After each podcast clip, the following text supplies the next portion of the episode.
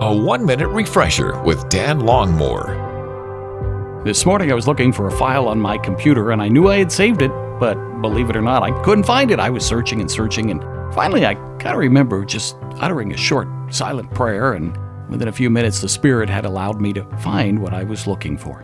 God cares for us in so many of those small details. Perhaps in your life today, there's been lots of things you're looking for or don't understand. The promise of the scripture is that one day all will be revealed.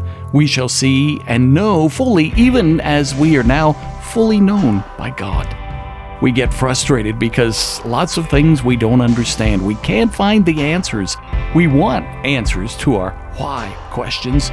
But like that file that was hidden, that's not going to happen until God's timing and His plan.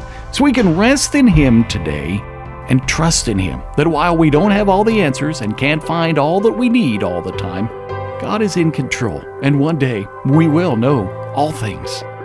Refresh and renew with Dan Longmore, afternoons from 2 to 5 on WRGN.